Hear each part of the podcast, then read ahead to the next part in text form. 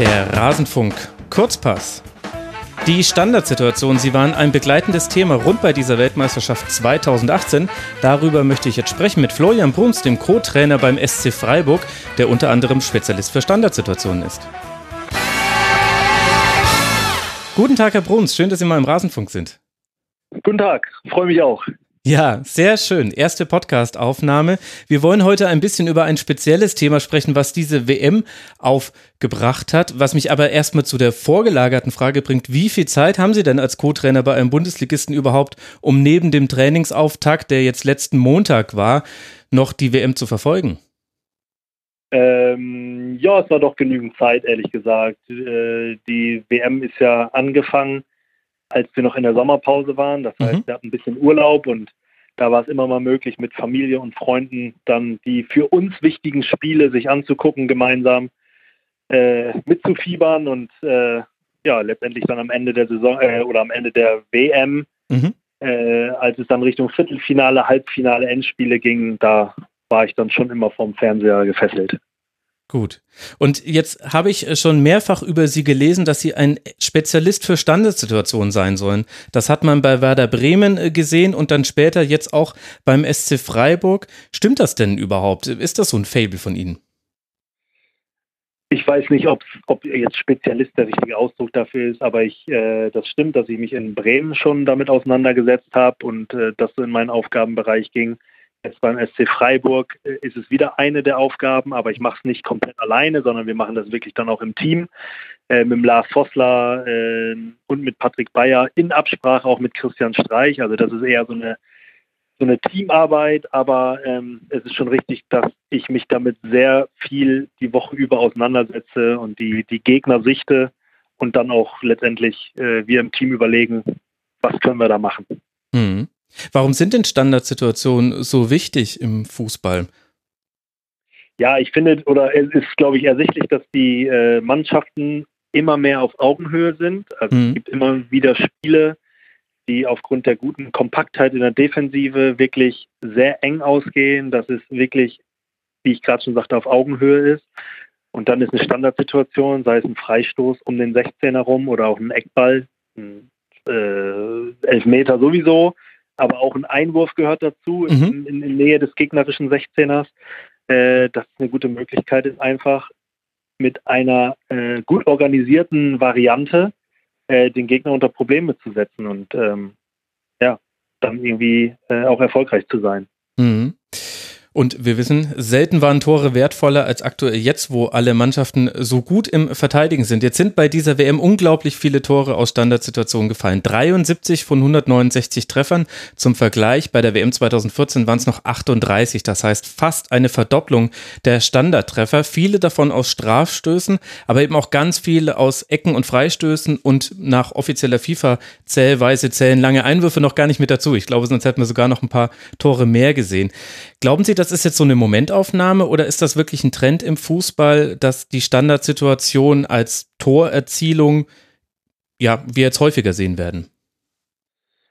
Ähm, ich glaube tatsächlich, dass der Fokus nochmal äh, dazugekommen ist. Also ähm, es, es, galt lange Zeit, ähm, dass, dass die, die Besonderheit im Fußball, dass es ums Umschaltspiel ging, dass mhm. man kompakt hinten steht zum Beispiel und dann nach Ballgewinn einfach unglaublich schnell nach vorne spielt und dann auch den Gegner vor auf, von Aufgabe stellt und dann das Tore schießen einfacher war.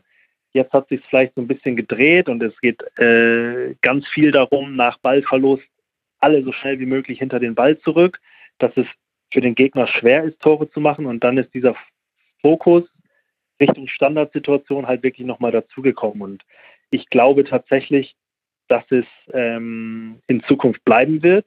Aber vielleicht werden sich die Mannschaften und die Vereine und die, die Trainerstäbe mhm. äh, werden sich äh, auch Gedanken machen, wie man dann eben Standardsituationen noch besser verteidigt. Also im Moment ist der, der Fokus darauf vielleicht, wie kann ich eine Standardsituation für mich nutzen und ja. wie kann ich an das Spiel für mich entscheiden. Und dann wird aber sicherlich auch noch dazu kommen, äh, wie passiert dann eben gar nichts mehr, dass man eben durch solche Situationen halt auch nicht mehr verliert. Und mhm. ähm, das ist, das ist, glaube ich, jetzt schon wirklich eine, eine weitere Sache, die dazu kommt. Was von beiden ist denn einfacher einzustudieren, das Offensive oder das Defensive? Wow. Äh, gute Frage. Ich glaube tatsächlich, dass beides äh, miteinander zusammenhängt. Also, dass sowohl in der Defensive einfach die Positionen, die man dann besetzt mit hm. freien hm. Spielern oder wenn man in Manndeckung spielt, dass das für alle Spieler einfach ganz klar sein muss. Ähm, und damit ist dann schon auch viel geholfen, aber es kommt halt in beiden Sachen, sowohl offensiv als auch defensiv, auch noch ein Gegner dazu. Ja. Das heißt, ähm, es werden immer wieder Tore fallen, weil jede Mannschaft sich da wirklich Sachen ausdenkt, äh, vielleicht sogar in Absprache mit den Spielern wirklich austüftelt, äh, wie man den jeweiligen Gegner damit überlisten kann. Und äh, dadurch ist es, glaube ich, kann man es nicht sagen, was wirklich einfacher ist oder schwieriger ist, aber ähm, das wird sich dann in Zukunft wirklich zeigen. Mhm. Aus der Laiensicht hätte ich gesagt, das Offensive hat den Vorteil, dass man da in der Aktion ist und die Abwehrspieler reagieren müssen. Das heißt, die Offensive weiß, wir blocken jetzt Spieler XY freier. Zum Beispiel sagen wir einfach mal, Harry Maguire wäre diese Spieler. Das hat man ja das ein oder andere Mal gesehen. Und die Defensive kann das höchstens erahnen, aber weiß ja auch noch nicht, wo er dann hinlaufen wird. Also wo quasi der Zielkorridor ist, der frei geblockt wird. Ja. Könnte man so sagen, ich könnte jetzt direkt sagen, okay, dann nehme ich den Maguire gar nicht mehr in Manndeckung, sondern ich stelle jetzt eine Raumdeckung auf, wo ja. alle elf Spieler im Raum stehen und für einen Raum äh, zuständig sind. Äh, und dann äh, interessiert mich defensiv gar nicht mehr, äh, wer blockt wen frei, sondern da sind dann Blocks gar nicht mehr möglich, mhm. weil wirklich äh, so eine Art Zielzone äh, der defensiven Mannschaft einfach abgedeckt ist und da muss es dann natürlich in den Luftzweikämpfen, muss, ich, muss es dann knallen. Und ähm, also man muss wirklich gucken, was macht der Gegner. Genau, die Engländer, die sich dann in einer Reihe aufgereiht haben in 16er und aus dieser Situation, wo gar keine Gegenspieler sich dazwischen stellen konnten, ja. sind sie dann ausgeschwärmt in alle Richtungen und äh, genau der Zielspieler war dann der Maguire, der eine Größe hat, der, eine, der, der kräftig ist und da ist dann im 1 gegen 1, wenn man nicht weiß, in welche Richtung der ausschwärmt, ähm, ist es einfach unglaublich schwer, den zu verteidigen. Und ähm, da muss man sich dann eine defensive Strategie überlegen, äh, um da dann gegen anzugehen. Und da ist, glaube ich, sehr, sehr viel möglich. Können Sie mir erklären, warum die meisten Gegner Englands das nicht mit einer Raumdeckung gemacht haben, sondern oft haben wir ja dann, sah ein bisschen aus, als würden alle 20 Feldspieler beim Bus anstehen. Erst die Engländer und dann davor die Gegner. Immer wieder haben welche versucht, sich innerhalb dieser englische Reihe einzugliedern. Da gab es dann viel Tohuwabohu, auch mit dem Schiedsrichter. Warum haben so wenige Mannschaften dann gesagt, okay, wir spielen jetzt einfach konsequent eine Raumdeckung, weil egal wohin die dann alle ausschwärmen, wenn wir es gut machen, dann haben wir auf jeden Fall jemanden dahin, wo der Ball kommt. Ja. Äh, nee, nee, ich kann es tatsächlich nicht sagen. Äh, ich weiß auch nicht, ob ich dann den Vorschlag so gemacht hätte, wenn, wenn das jetzt äh, ein, ein Gegenspieler von uns wäre oder so. Weil auch in der Bundesliga gibt es ja wirklich äh, großgewachsene Spieler, wenn ich, wenn ich mich erinnere, äh, gegen Bayern München, wenn dann ein, ein Süle, ein Boateng da auftaucht, mhm. Hummels.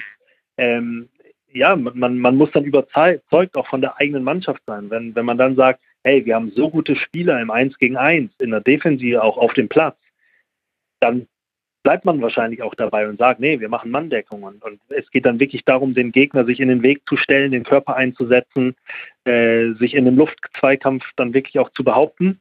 Ähm, wenn ich das nicht habe, wenn ich der Meinung bin, okay, äh, der Gegner ist uns vielleicht überlegen in, in, in diesen 1 gegen 1 Situationen im 16er bei Standards, ja. ähm, dann sollte man überlegen, vielleicht, okay, vielleicht, vielleicht gehen wir in die Raumdeckung, dann, dann ist jeder Raum in Anführungszeichen besetzt.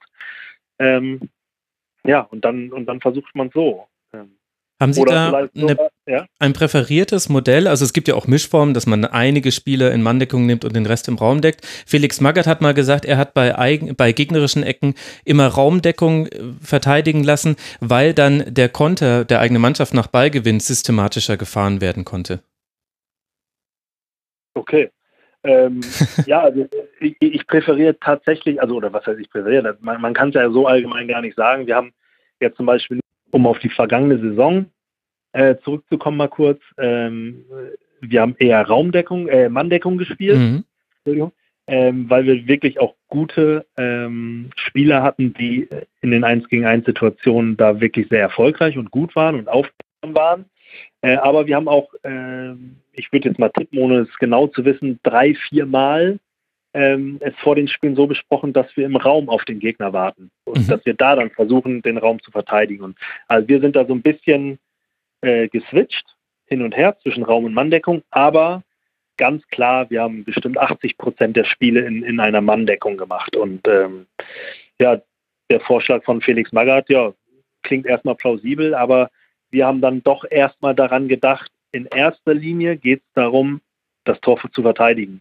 Also wir haben jetzt noch nicht im ersten Schritt daran gedacht, okay, wenn wir dann den Ball gewinnen, dass wir dann auch kontern können oder dass wir dann den Angriff einleiten können, sondern bei uns ist in erster Linie dann der Gedanke gewesen, okay, der Gegner hat jetzt eine Standardsituation offensiv und wir sind im eigenen 16er.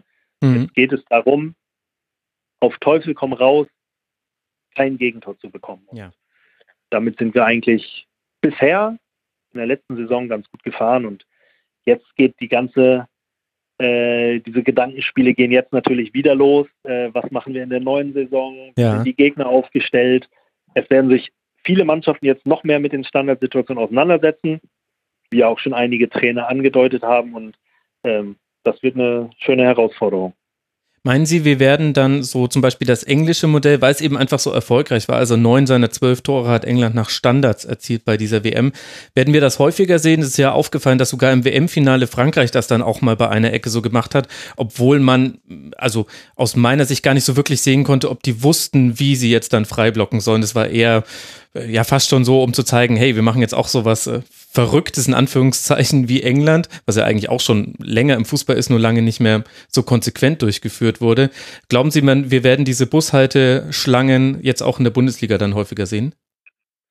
Ähm, das gab es ja sogar schon. Also Schalke 04 kann ich mich mhm. erinnern, vergangene Saison und auch äh, Hoffenheim. Die haben das ab und zu gemacht. Schalke vor allem mit, mit dem Naldo ähm, und Nastasic äh, und ein Bentaleb waren dann da drin, alles großgewachsene Spieler.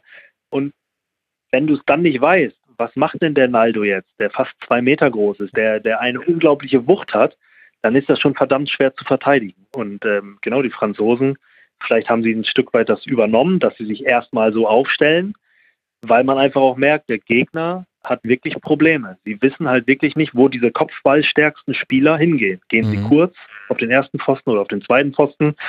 Und ähm, in Ansätzen war das schon zu sehen vergangene Saison und ich denke, ja, weil einige auch gesehen haben, ja, das ist eine Variante, das, das hat geklappt. Ähm, probieren wir es mal aus. Also das könnte ich mir schon vorstellen, ja. Mhm. Wie ist denn da dann eigentlich das optimale Timing? Sollten sich die eigenen Spieler erst dann bewegen, wenn der Schütze ganz kurz davor ist, den Ball zu treffen oder koordiniert man das besser mit dem Anlauf, weil man dann vielleicht noch eine höhere Geschwindigkeit hat und deswegen halt höher zum Kopfball steigen kann zum Beispiel?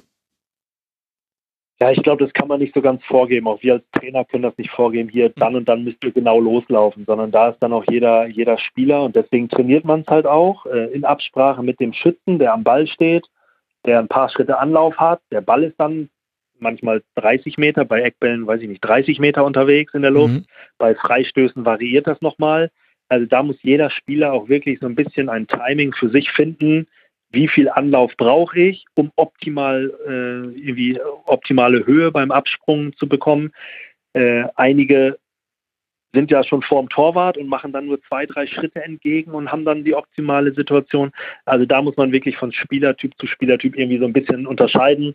Ähm, man kann eine Hilfestellung geben, sicherlich, wie, wie, man selber das sieht, wenn man nur zuguckt, jetzt, wir, wir Trainer jetzt oder Co-Trainer. Ja. Äh, aber da ähm, ist es auch schwierig, zum Beispiel äh, bei uns einen Nils Petersen zu sagen, Nils, mach das bitte so und so, nimm bitte sechs Meter Anlauf ja. und lauf erst los, wenn der Schütze mit, mit, dem Fuß am Ball ist. Also das geht nicht. Also da, da muss wirklich jeder auch mit diesem, wenn du einen Gegner dicht an dir dran hast, ja, dann, dann musst du Richtungswechsel drin haben, dann musst du ein bisschen für Chaos sorgen in der, in der gegnerischen Verteidigung und das hat dann viel mit Training zu tun, äh, wie scharf spielt der Schütze den Ball rein, mhm. äh, ist das eher so ein, äh, keine Ahnung, dass der Ball eher im hohen Bogen reinkommt oder eher so englisch gespielt.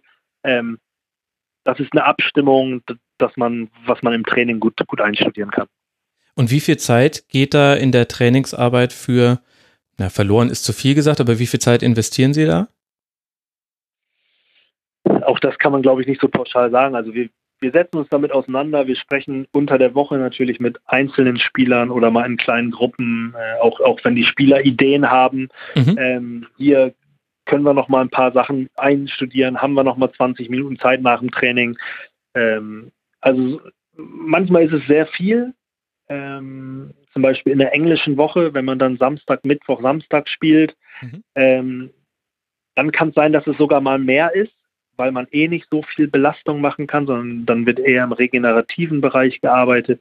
Aber für ein paar Standardsituationen, dass die Eckballschützen nochmal Bälle spielen, dass nochmal die Spieler, die am Wochenende auch reinlaufen sollen, nochmal fürs Timing, das kann man dann wirklich nochmal gut, gut trainieren. Und ähm, wir nehmen aber schon jede Woche auch, ähm, ist das ein fester Bestandteil. Also es ist dann nicht mal so, dass in einer Woche keine Standardsituationen trainiert werden, sondern das ist wirklich äh, ein Punkt ähm, inhaltlich gesehen in einer ganz normalen Woche.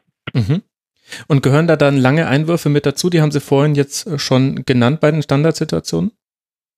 Ähm, ja, ma manchmal schon. Also wir variieren. Also es muss nicht immer alles abgearbeitet werden jede Woche, dass, dass man dann immer Eckbälle macht und immer, immer Freistöße und oder zentrale Freistöße und aus dem Halbfeld und kurz ausgespielte Ecken oder lang reingeschlagene Ecken und genauso mit den Einwürfen. Ähm, wir machen es immer so ein bisschen abhängig, was war letzte Woche, was bringt uns was für den kommenden Gegner, ja. ähm, wie steht der Gegner und natürlich kommen dann Einwürfe auch mal, äh, sind die am Zug und äh, auch da gibt es ja gewisse Möglichkeiten, ähm, ja, und, um sich selber was auszudenken, um den Gegner wieder, wieder für eine, vor eine Aufgabe zu stellen. Ja. Jetzt gibt es ja bei Eckbällen immer noch die Frage, kurzen und langen Pfosten soll man da einen Spieler platzieren. Meistens heißt es in der Berichterstattung, dass die Torhüter das entscheiden. Ist das beim SC Freiburg auch so und wie fällt da die Entscheidung aus? Also bei uns ist es wirklich keine Entscheidung, egal was es ist, ähm, mhm. dass einer sich hinstellt und sagt, äh, ich entscheide das, das wird so und so gemacht sondern wir sind da wirklich in einem richtig guten Austausch. Natürlich muss der Torwart sich wohlfühlen. Es geht darum, ja. äh, irgendwie sein, sein Haus zu verteidigen. Ja, dieses Tor, da darf kein Ball rein. Und wenn der natürlich sagt, hey, ich, ich fühle mich am wohlsten, wenn einer am kurzen und am langen Pfosten steht, ähm, klar muss es dann diskutiert werden, weil irgendwo fehlen dann natürlich ein bis zwei Leute mhm. im Rückraum oder in der genau. Mannaufnahme oder als freie Spieler. Und das wird dann vor- und Nachteile. Es wird einfach diskutiert äh, mit, mit einem Torwart, mit den mit sogenannten Führungsspielern oder auch mit erfahrenen Spielern, die schon ein paar Jahre auf dem Buckel haben, die sich einfach damit auch auskennen, die ihre eigenen Erfahrungen äh, dann preisgeben. Und ähm, da sind wir im Trainerstab nicht so oder auch der Torwart ist dann bei uns nicht so, dass er sagt, ich bin aber der Torwart und ich muss das jetzt entscheiden, weil ich bin dafür verantwortlich, sondern nee, wir alle sind dafür irgendwie verantwortlich und wir wollen das Bestmögliche. Also darf auch jeder, der irgendwie Zweifel oder eine Idee hat, in beide mhm. Richtungen, darf dann auch einfach sagen, hier, nee, ich, ich finde aber, das ist so und so besser. Und ähm, damit sind wir eigentlich auch wirklich ganz gut gefahren. Ja. Ist denn eine gut geschlagene kurze Ecke, äh, nicht kurze Ecke, sondern auf den kurzen Pfosten geschlagene Ecke, ist die überhaupt zu verteidigen? Also Beispiel Umtiti gegen Belgien im Halbfinale oder sicherlich auch ein Beispiel, was viele Hörerinnen und Hörer auch vor Augen haben, Didier Drogba gegen Bayern im Champions League Finale 2012. Mein Eindruck wäre, wenn der Stürmer da mit hohem Tempo kommt, dann hat er einen solchen Vorteil beim Absprung, dass er einfach in einer Höhe an den Ball kommt, da kann ein Verteidiger eigentlich vielleicht noch ein bisschen unterlaufen, vielleicht kommt man halbwegs noch bis auf Schulterhöhe hoch, aber das ist ja eigentlich kaum zu verteidigen. Ja. Warum wird dann nicht jede so. Ecke also, so ausgeführt eigentlich? Also es ist, es ist tatsächlich schwierig, wenn der Stürmer sich gut von seinem Gegenspieler löst im Anlauf und dann diesen halben Meter oder einen Meter Vorsprung hat ähm, und dann frei hochgehen kann, also mhm. un unbehindert praktisch im Anlauf äh, zum Kopfball hochgehen kann. Aber damit geht es ja schon los. Ähm, wenn man sich für eine Manndeckung entscheidet, dann ist ja, ist ja der Fokus wirklich darauf, ähm, was passiert da gerade? Also der Mann, der dann gegen den Umtiti zum Beispiel mhm. eingeteilt ist und man in den Aufnahmen vorher gesehen hat, dass er nun mal zu 95 Prozent auf den ersten Pfosten geht, dann kann man sich als Abwehrspieler natürlich auch dementsprechend verhalten. Das heißt, man stellt sich dann schon so zwischen Tor und Gegner und, und wartet dann praktisch auf diese Auftaktbewegung, um dann den Laufweg aufzunehmen.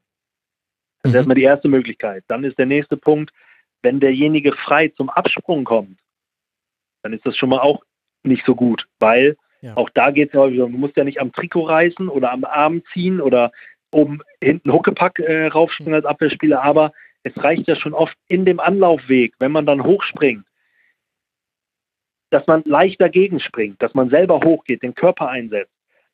Dann, dann kommt er nicht frei zum Absprung und, und kann den Ball praktisch koordinieren, sondern er kommt auch vielleicht außer Tritt und aus dem Gleichgewicht und so weiter. Und das ist dann nicht immer ein Foul oder ein Elfmeter, sondern das ist einfach, man ist dicht am Gegenspieler dran, man behindert den vielleicht beim Absprung mhm. und kann das so auch schon verteidigen. Und dann gibt es noch die freien Spieler. Am ersten Pfosten, jede Mannschaft, wirklich bei Standardsituationen, hat einen, einen, einen freien Spieler auf Höhe des ersten Pfostens. Mhm. Und auch der ist natürlich dafür zuständig, nicht nur da irgendwo einfach rumzustehen, sondern ähm, die Gegenspieler oder die Spieler, die dann da einlaufen, ähm, das so einzuschätzen, dass man auch noch davor kommen könnte. Ja. Ähm, na, und dann kommt auch noch dazu, dass der Ball perfekt gespielt sein muss, was auch nicht so leicht ist. Also dass da wirklich, wenn, wenn, der, wenn eine Mannschaft zehn, zehn Eckbälle hat, dann ist es utopisch zu sagen, ja, zehn Bälle müssen genau da hinkommen. Mhm. Und der Offensivspieler muss in zehn Fällen auch ähm, von seinem Gegenspieler wegkommen und der freie Mann hat auch keine Chance.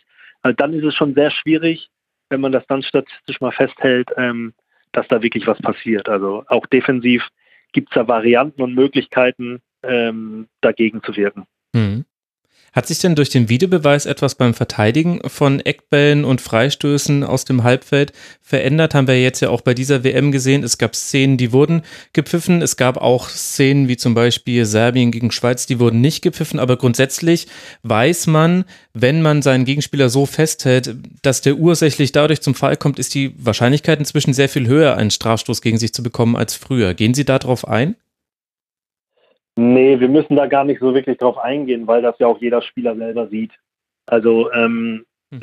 also ich glaube erstmal grundsätzlich ist natürlich die Anzahl der Standardtore auch bei der WM jetzt ähm, ausschlaggebend gewesen, auch aufgrund der Elfmeter. Mhm. Also natürlich auch Eckbälle und Freistöße, aber die Elfmeter, die dann äh, immer wieder auch gegeben wurden, ähm, hat natürlich was auch mit dem Videoschiedsrichter zu tun, genau. Und ich glaube, jeder Spieler weiß einfach, also ich sollte mich jetzt nicht fünf Sekunden an das Trikot meines Gegenspielers hängen, weil es wird sowieso gesehen. Mhm.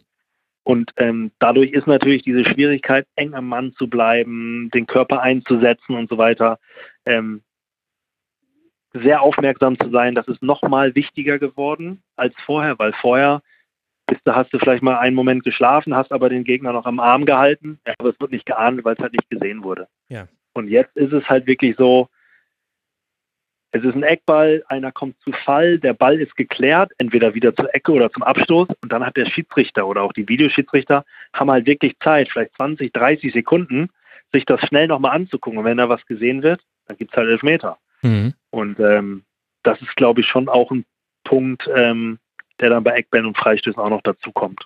Okay, aber das heißt, Sie geben jetzt nicht, wie ich glaube, Thomas Tuchel war es, der seinen Spielern Tennisbälle in die Hand gegeben hat, damit sie versuchen zu verteidigen, ohne am Trikot zu ziehen. Sowas machen Sie jetzt nicht in Freiburg auch. Äh, wow, gute Idee. Nee, haben wir noch nicht. ähm, aber wir, wir, sind ja für alle, für alle Sachen immer offen und äh, Sagen Sie bitte, es kommt von mir und nicht von Thomas Tuchel. Ja, ja genau. genau, ich werde auf jeden Fall mal genau das so gleich weitergeben in der Trainerkabine. Ähm, nee, damit haben wir uns tatsächlich so noch nicht auseinandergesetzt, sondern ähm, die Spieler wissen das. Also natürlich ist es auch menschlich, ja, wenn du die Verantwortung hast für diesen einen Spieler und der entwischt dir, vielleicht ist es dann auch eine Reaktion oder ein Reflex, Klar. dass du dann einfach zupacken willst, mhm. ähm, weil es passiert ja noch, dass, dass da wirklich einer am Trikot zieht und dadurch gibt es dann Elfmeter und aber alle wissen, ja, warum macht er das denn? Ja, weil es vielleicht ein Reflex ist oder weil er für einen Moment nicht aufmerksam war und dann kommt die Hand dahin und Manchmal kann man es auch hinterher nicht erklären, aber mit den Tennisbällen, das werde ich immer auf jeden Fall in die Kabine schmeißen, ja. Na sehr gut, dann, Ja, die, das stelle ich mir auch schön vor, die Tennisbälle erstmal in die Kabine zu schmeißen. Das könnte dann wie beim Montagsspiel zwischen Rasenballsport Leipzig und Eintracht Frankfurt aussehen. Ich hoffe, es gibt auch ja. Leute, die das aufsammeln. Geht man denn dann in jedes Spiel, Sie haben jetzt vorhin schon gesagt, äh, dass Sie mit unterschiedlichen Varianten an die unterschiedlichen Gegner rangehen. Gibt es dann immer zwei, drei einstudierte Varianten, so ähnlich wie im Playbook im American Football, wo man weiß, okay, gut, das sind jetzt auf diesen Gegner unsere ja, Ideen, wie wir versuchen, aus Standards Tore zu erzielen? Und wer sagt dann auf dem Platz eigentlich an, was probieren wir jetzt? Ja, irgendwie kann man sich das so vorstellen. Also natürlich nicht irgendwie, dass, ähm, dass man jetzt unglaublich viele Varianten hat, sondern man ist natürlich auch so, dass man so zwei, drei Ideen hat oder mhm. auch erfolgreich war. Wenn das mal irgendwie geklappt hat, dann bleibt man natürlich dabei Klar. und möchte das nochmal versuchen aber man versucht dann immer wieder es zu optimieren. Man guckt sich den Gegner an, guckt, was hat bei uns selber geklappt, was könnten wir machen. Ähm, dann testen wir immer ein paar mehr Varianten im Training, als man dann am Wochenende spielt. Mhm. Guckt sich das im Training an, was funktioniert, was funktioniert nicht und dann legt man sich halt fest. Und das ist dann wieder in Absprache mit den Spielern. Was für ein Gefühl habt ihr? Was glaubt ihr? Ist das möglich? Können wir das umsetzen? Was ist, wenn der Gegner dabei ist? Und dann muss man wieder denkt dran, hier Bayern München hat in der Raumdeckung gespielt und dann sind da solche äh, Riesen drin und solche, solche Spieler wie Hummels, Boateng, Süle, was ich gerade schon mal gesagt hatte. Ja.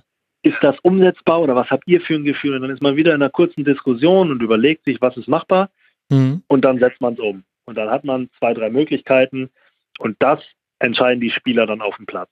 Der Schütze, ent entweder der Schütze durch gewisse, gewisse Zeichen oder aber auch die Spieler in der Mitte ähm, wenn man fünf oder sechs Spieler im 16er hat, dass man dann sagt, hier, zack, so machen wir es, einmal kurz zusammenkommen, einmal, einmal kurz ein Schlagwort geben und dann wissen alle Bescheid. Und das ist tatsächlich immer unterschiedlich und das wird dann vorm Spiel besprochen. Haben die gehobenen Arme noch eine Bedeutung? Also der Schütze beim Eckball zum Beispiel hebt den rechten Arm oder beide Arme oder den linken? Oder ist das inzwischen einfach nur noch, um den Gegner zu verwirren? Ähm, unterschiedlich, glaube ich. Also bei uns hat es mal eine Bedeutung, mal aber auch nicht. Mal hat es was damit zu tun, äh, wann die Aktion startet. Also der Arm okay. geht dann hoch, wenn die Aktion startet. Manchmal ist es aber auch ein Zeichen für eine Variante. Also da ist es auch wirklich ähm, intern innerhalb der Mannschaft eine Absprache. Manche machen es sicherlich auch, um den Gegner zu verwehren. Also man, manchmal heben, heben einige Spieler am, am Ball außen beide Arme und man denkt, oh, was, was, was passiert jetzt? Ja. Und dann, Passiert aber nichts. Ja, also genau. wird dann einfach der Ball reingeschlagen. Und da könnte ich nur für uns reden, wie wir das machen und nicht für alle, wie man, man das allgemein macht. Aber da möchte ich auch nicht zu viel verraten. Was wir da planen mit den Armzeichen oder auch eben nicht. Hey, ich habe Ihnen die Tennisball-Idee gegeben, da können Sie doch jetzt. Ja. Ja, das, aber zu den gehobenen Armen kann ich nur sagen, Ian Robben zum Beispiel hebt immer den linken Arm und meiner Meinung nach ist das nur noch, damit auch wirklich jetzt alle die Konzentration hoch haben, dass er sagt, hier, ich schieße jetzt voll wirklich und wir führen nicht wie früher unter Pep Guardiola alles kurz aus, sondern der kommt jetzt nach innen bitte ja. alle mal aufgemacht. Ja, das kann sein. Das kann tatsächlich sein. Es gab mal unter Christoph Daum war das, glaube ich, in, als er in seiner Kölner Zeit äh, Trainer war, da haben die Kölner in einem Spiel drei Tore mit einer Eckballvariante auf den kurzen Pfosten geschlagen und später hat dann eben, wurde das thematisiert, dass er in Zeiten, in denen das noch nicht so digitalisiert war, alles eben entdeckt hat, dass der Gegner immer da eine Lücke hat im Abwehrverbund und deswegen hat er jede Ecke da reinschlagen lassen das ist jetzt so wahrscheinlich nicht mehr möglich. Jetzt kommt ja zur neuen Saison noch mit dazu, dass man jetzt auch technische Hilfsmittel auf der, in der Coaching Area verwenden darf und man darf auch kommunizieren mit jemandem, der im Stadion Innenraum auf der Tribüne sich aufhält. Glauben Sie, dass das auch dafür eingesetzt wird, dass man Varianten schneller erkennt, dass man vielleicht auch schneller sehen kann, was hat sich der Gegner überlegt bei Standardsituationen und darauf dann reagiert? Oder ist das jetzt so eine Laiensicht von mir und Sie haben das sowieso immer unten in der Bank im Blick und die Spieler reagieren da auf dem Feld auch selber schon drauf? Puh, das waren jetzt viele Fragen. Ähm, ja, ja, das ist meine Antwort. Sehr gut. Nein, es ist, es ist natürlich irgendwie auch wieder ein Zusammenspiel. Also ähm, wir auf der Trainerbank gucken natürlich genau hin bei Standardsituationen auch. Mhm. Wie steht der Gegner jetzt tatsächlich? Also man kann ja teilweise ähm, als Beispiel, man beobachtet äh, RB Leipzig und guckt sich das genau an mhm. und äh, die letzten sechs Spiele haben sie immer in der Raumdeckung gespielt und so weiter und so weiter. Und auf einmal haben wir unseren ersten Eckball und sie machen eine Manndeckung. Mhm. Dann ist natürlich eigentlich alles, was man vielleicht selber sich überlegt hat, ist halt nicht mehr möglich. So, und dann geht es halt darum, auch einen kreativen Moment zu haben. Also dann, dann sind ja unsere Spieler auch frei in ihren Möglichkeiten und zu sagen, fuck, jetzt spielen wir mal einen kurzen. Also dann, dann kommt einer entgegen und wir spielen eine Ecke, wird kurz ausgeführt. Ja, und dann ergeben sich neue äh, Laufwege in, in, in der Mitte vom Tor und so weiter und so weiter. Und genauso ist es umgekehrt, dass man sagt, okay, ähm, der Gegner macht das so und so und jetzt können wir vielleicht äh, das und das noch machen. Dann geht man in der Halbzeitpause kurz darauf ein, gibt dann den Hinweis und dann setzt die Mannschaft das wieder um. Also es gibt ähm, mehrere Möglichkeiten. Sowohl die Spieler sind da in der Verantwortung, äh, Ideen zu haben und auch kreativ zu sein mhm. in der jeweiligen Situation. Und wir können natürlich auch von draußen einwirken. Ja. Am wahrscheinlichsten ist es dann erst in der Halbzeitpause, weil die Spieler alle kurz zusammenzurufen und zu sagen, hier, wir machen aber jetzt eine andere Variante, eher schwierig. Eher schwierig. Vielleicht wie im American Football machen, wo man dann irgendwelche Zeichen hochhält und dann ist da eine goldene Erdbeere und dann wissen alle auf dem Platz Bescheid. Genau. In der letzten Saison hat der SC Freiburg elf Tore nach äh, Standardsituationen erzielt, auch elf kassiert, sechs dann noch nach Strafstößen. Da erinnern wir uns vor allem an Nies Petersen. Jetzt, jetzt hätte ich gerne harte Fakten. Wie viele Tore nach Standardsituationen werden es in der nächsten Saison sein? ähm, und daran werden wir dann gemessen. Natürlich. Da bin ich ja. knallhart. Äh, keine Ahnung, man möchte sich ja immer verbessern. Also irgendwie, äh, genau, ich hatte irgendwie auf dem Zettel, dass wir 18 Standards, äh, Standardtore äh, mhm.